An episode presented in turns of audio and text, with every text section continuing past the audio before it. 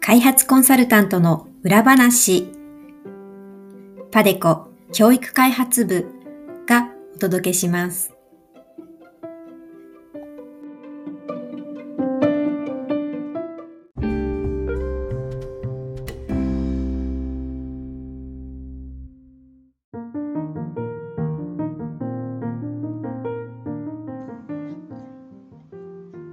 皆さんこんにちは。ポッドキャスト開発コンサルタントの裏話へようこそ。この番組は株式会社パデコ教育開発部より国際協力の現場で活躍する開発コンサルタントのお仕事にまつわるエピソードを中心に配信しています。開発コンサルタントの仕事内容や現場の声、そしてその舞台裏などを様々なゲストとの対談を通じてご紹介します。開発コンサルタントというお仕事の魅力や醍醐味をより多くの皆さんに知っていただけたら嬉しいです。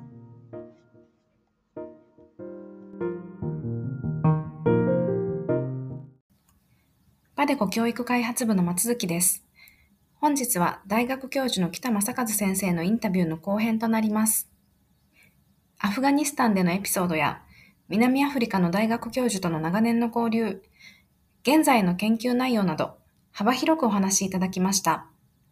それではお楽しみください。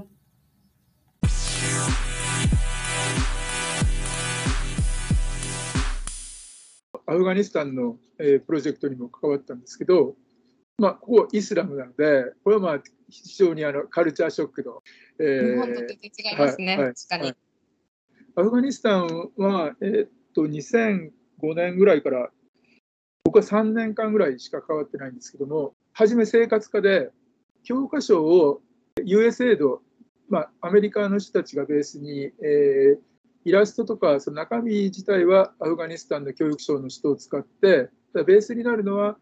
アメリカのあの、えー、教科書をベースにしながらアフガンナイズしたような教科書はあるんですけど、それが まあ、いわゆるあの、えー、活動ベースであの児童中心主義の教科書なので、どうやって教えたらいいのかわからないっていうので、えー、日本側の方は教え方ですよね。ティーチャーズガイドを、えー、教科書に合わせたティーチャーズガイドを作ると。っていう、えー、まあ、あのまず生活科をやって、それから、えー、小学、えー、3年生、3、4、5、6の、えー、理科の教科書。教科書というじゃなくて指導書ですかね。それをどうやって教えたらいいのかっていうので、はいで、えー、と結構ですねそのあの首都がカブールなんですけどカブールの市場に行って手に入るもので、えー、教科書に載ってる実験を再現するというのをやりましてでそれをカブール教育大の先生に、えー、まあ、現地語ですよねアフガンの言葉でパスン語とか、えー、あの現地語でどうやって作るか。だからカブールの市場で買ってきたものを使ってどうやって教材を作るか作り方とそれをどういうふうに教えるかっていうのを DVD で動画に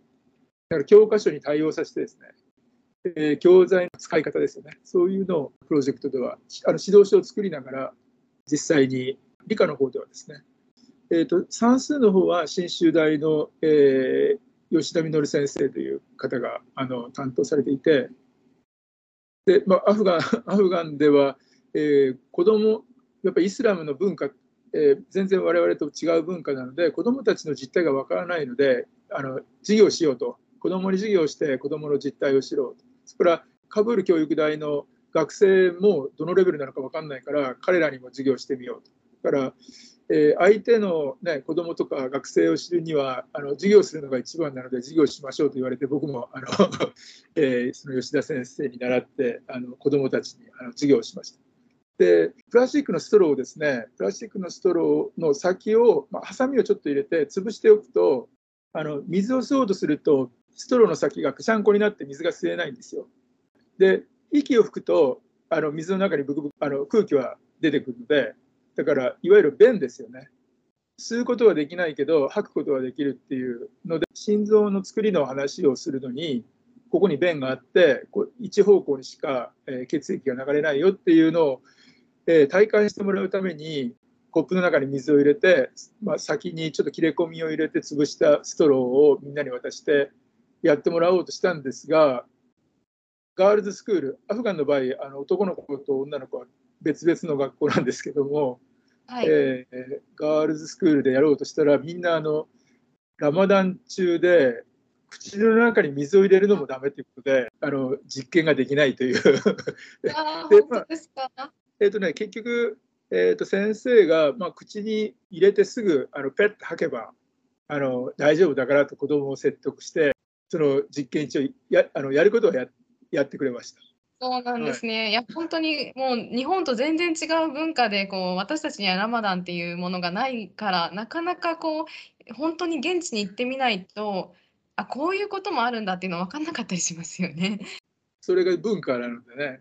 プロジェクトで一緒に来ていた、えー、とアフガン人の人に家に呼んでもらって、家であの、はいもう大家族なんですけど、大家族の中に入れてもらって、あの晩ご飯とか食べさせてもらったことがあるんですけど、そういうのを見てると、まあ、イスラムとあの我々の文化は違うんだけど、まあ、あの非常にあのいい関係というか、お友達にはなれますよね。そうですね。もう食べ物を囲んで、まあ、一緒の釜の飯を食べるじゃないですけども、そういうことですごくあの、はい、大歓迎、大歓迎してくれました。はい、はい、あの関係が深まるっていうのはすごくはい。この業界の醍醐味なのかなと思います。あと信 州大学の吉田先生にあのあ言われたことということで子どもに授業をやってみないと子どものことはわからないっていうのは、はいはい私にもちょっとぐさっと刺さる言葉でした。まあ、私はあの学校の先生での経験はないので、まあ、そういうことの機会はないですけども本当に見てるだけじゃなくて、まあ、自分で教える教えてみることであ子どもたちのこういうところに問題とか課題があるんだっていうのが見えてくるっていうことですよね。ああのこの前もルワンダで授業させてもらったんですけど、もう反応はすっごい違いますね。こういうところを、えーなんていうか、えートレーニングしていかないと、あの深く考える子どもたちにはなかなかいかないだろうなっていうのふうに思いました。ルワンダの子どもたちの課題は、なんかみあの身をもってあのはい、私もその授業のうち一つをあの見させていただきましたけど、本当に子どもたちが手を動かして授業をする機会がないからもうびっくりしちゃうっていう感じなんですかね。このこの授業今自分は何やったらいいんだろうとか。そうそうそう。だから、えーまあ、小学生なんかでも、えーこうあるある現象とある現象を比べないといけないんですけど、その比べるっていうことをやったことがないから比べられないとかね、そういう、あのまあ、そういういろんな、えーっとステップを踏んで、えーあの科学的あるいは論理的な思考が育っていくんですけども、えーだから紙の上だけで記憶知識とか記憶だけではなかなか育たないのでそういうところをあの、えー大事にしていかないといけないのかなっていうふうに感じましたね。まあ、今南アフリカアフガニスタンあと少しルワンダのお話も伺いましたがこれまで教育開発に携わっていらっしゃって特に印象に残っているあエピソードとかはありますでしょうか？えーとですね、その長野プロジェクトでもう最初から、えー、と天美ウンデラーニ先生っていう方とあのがプレトリアの先生ですかね？はいはいプレトリア大学の。はいはいうんで2010年ぐらいから岡大に来ていただいて岡大2010年から。はい、多分そのぐらいだと思うんですけど、そうですね、3年間、岡大で、えーあの教授をしていただいて、まあまあ、ちょうど岡山大学の方で外国人で、えーまあまあ、学位を持っておられて、外国人で、えー女性で、えーうん。まあ、英語が英語が喋れてっていう教員を、まあ、何人も欲しいというあのそういうリクエストがあって教育学部にもあのそういう人いないのかって言われて僕はあの天美先生を挙げてであの記事があって、でちょうどあの岡大でサブサハラ研修って言ってアフリカの小学校の理数の先生に2ヶ月来ていただいて、えー、と日本のあの、理科算数の授業のやり方をまあ、あのいろいろ見ていただいてそれをあの自分の国に持って帰ってもらうっていう研修をやっていたんですが、まあ、ちょうど天美先 JAXA 生の研修ですかね。あそうですねはいやってる研修を岡山大学が請け負ってはい実施されているものですね。あはい。でそれにずっと、まあ、天美先生もあの岡大に来られたので一緒に2人で、えーまあ、二人三脚みたいな感じでずっとあのやってき、えー、ました。で、まあ、あの天美さん、えー、やっぱり事業研究をあの非常によく分かっていてどういうふうにすれば事業改善できるかっていうのをよく分かってる人でで、まあ、アフリカの人たちをあのうまくまとめていただいてでであの天美さんはカンボジアのプロジェクトにも、えー、岡田にいる時に長からじゃなくて日本からあのプロジェクトで行って行っていただいたりとかして長く、えー、ずっと一緒に僕はあのな長から始めたのででずっとあの天美さんと一緒にやっていて。まあの僕も英語はあんまり得意じゃないですけど僕が何か言おうとすると言う前にもうあの何を言おうとしてるか分かってくれるような。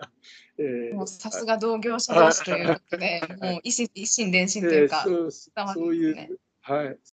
えーまあ、パートナーというか一緒にやってくれた、えー、人がいて僕としては非常に心強かったですね。いろんなあのプロジェクトとか日本でやるあのそういうサブサブサハラ研修とかあの天美さんがいてくれたおかげでできたっていうようなところもあります。ああすごくあの心温まるエピソードというかあのいいお話ですね。1990年代後半から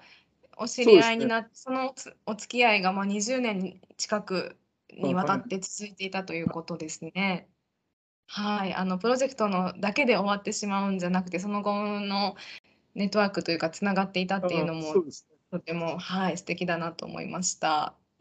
カンボジアのプロジェクトに関わったおかげで、カンボジアの留学生もたくさん見て、でまあ、その人たちが今ね、あの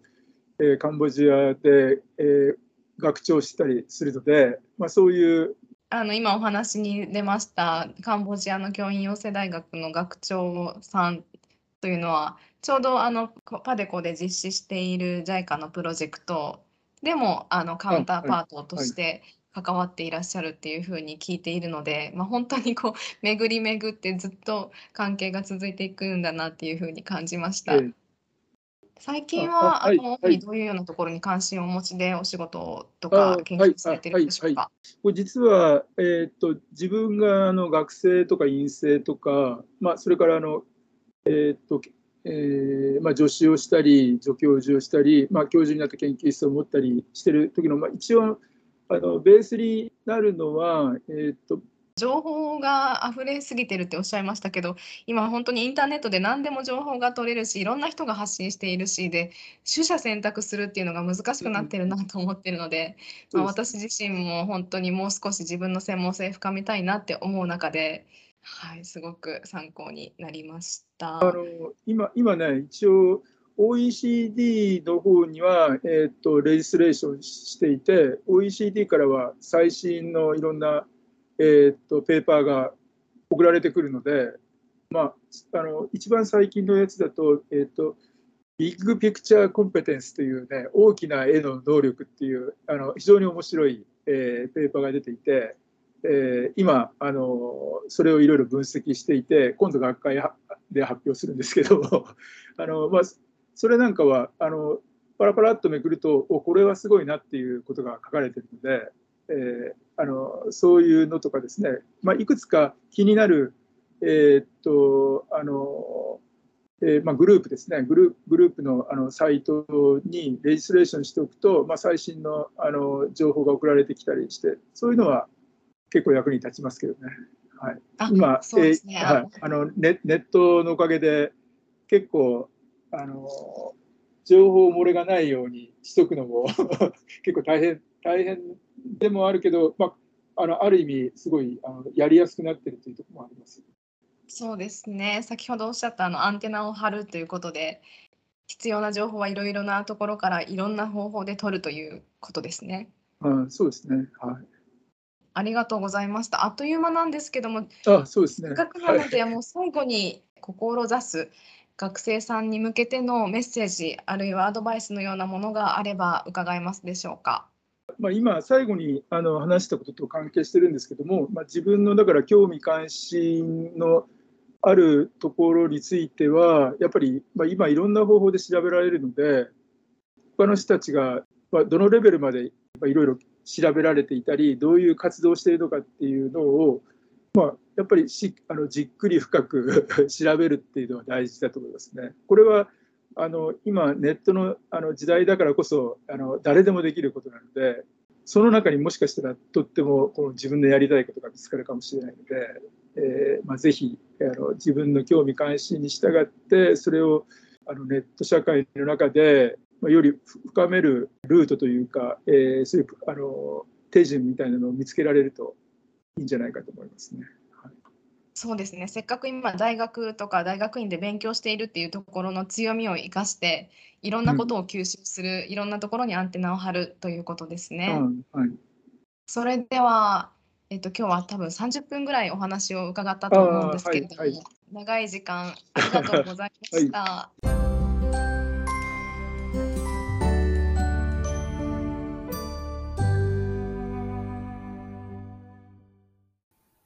次はパデコ教育開発部からのお知らせコーナーです。この番組では皆さんからのコメントやリクエストも募集しています。番組で扱ってほしいテーマ、質問、ご意見、ご感想などありましたら、Facebook、Twitter、YouTube にぜひぜひお寄せください。なお、パデコ教育開発部のウェブページは、アルファベットで padeco.education でアクセスしていただくことができます。また、この番組のプロフィールページに Facebook、Twitter、YouTube へのリンクも載せていますので、そちらもぜひチェックしてみてください。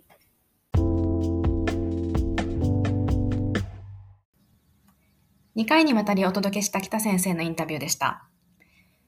研究者だけでなく、様々な職種の方にとっても示唆に伴いようだったのではないでしょうか。北先生、どうもありがとうございました。パデコ教育開発部が送る開発コンサルタントの裏話でした。次回もお楽しみに。